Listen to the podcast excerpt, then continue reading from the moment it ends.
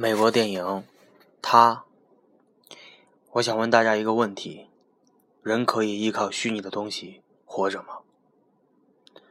在我看来，虚拟的电脑游戏绝对不是生命的杀手，他们是最善良的天使，在你孤独寂寞的时候陪伴着你。他们跟你有激情，有亲密，有承诺。在这部电影里。男主角购买了人工智能的服务，从虚拟的人工智能里找到了安全感，找到了爱。但是，这是真的爱吗？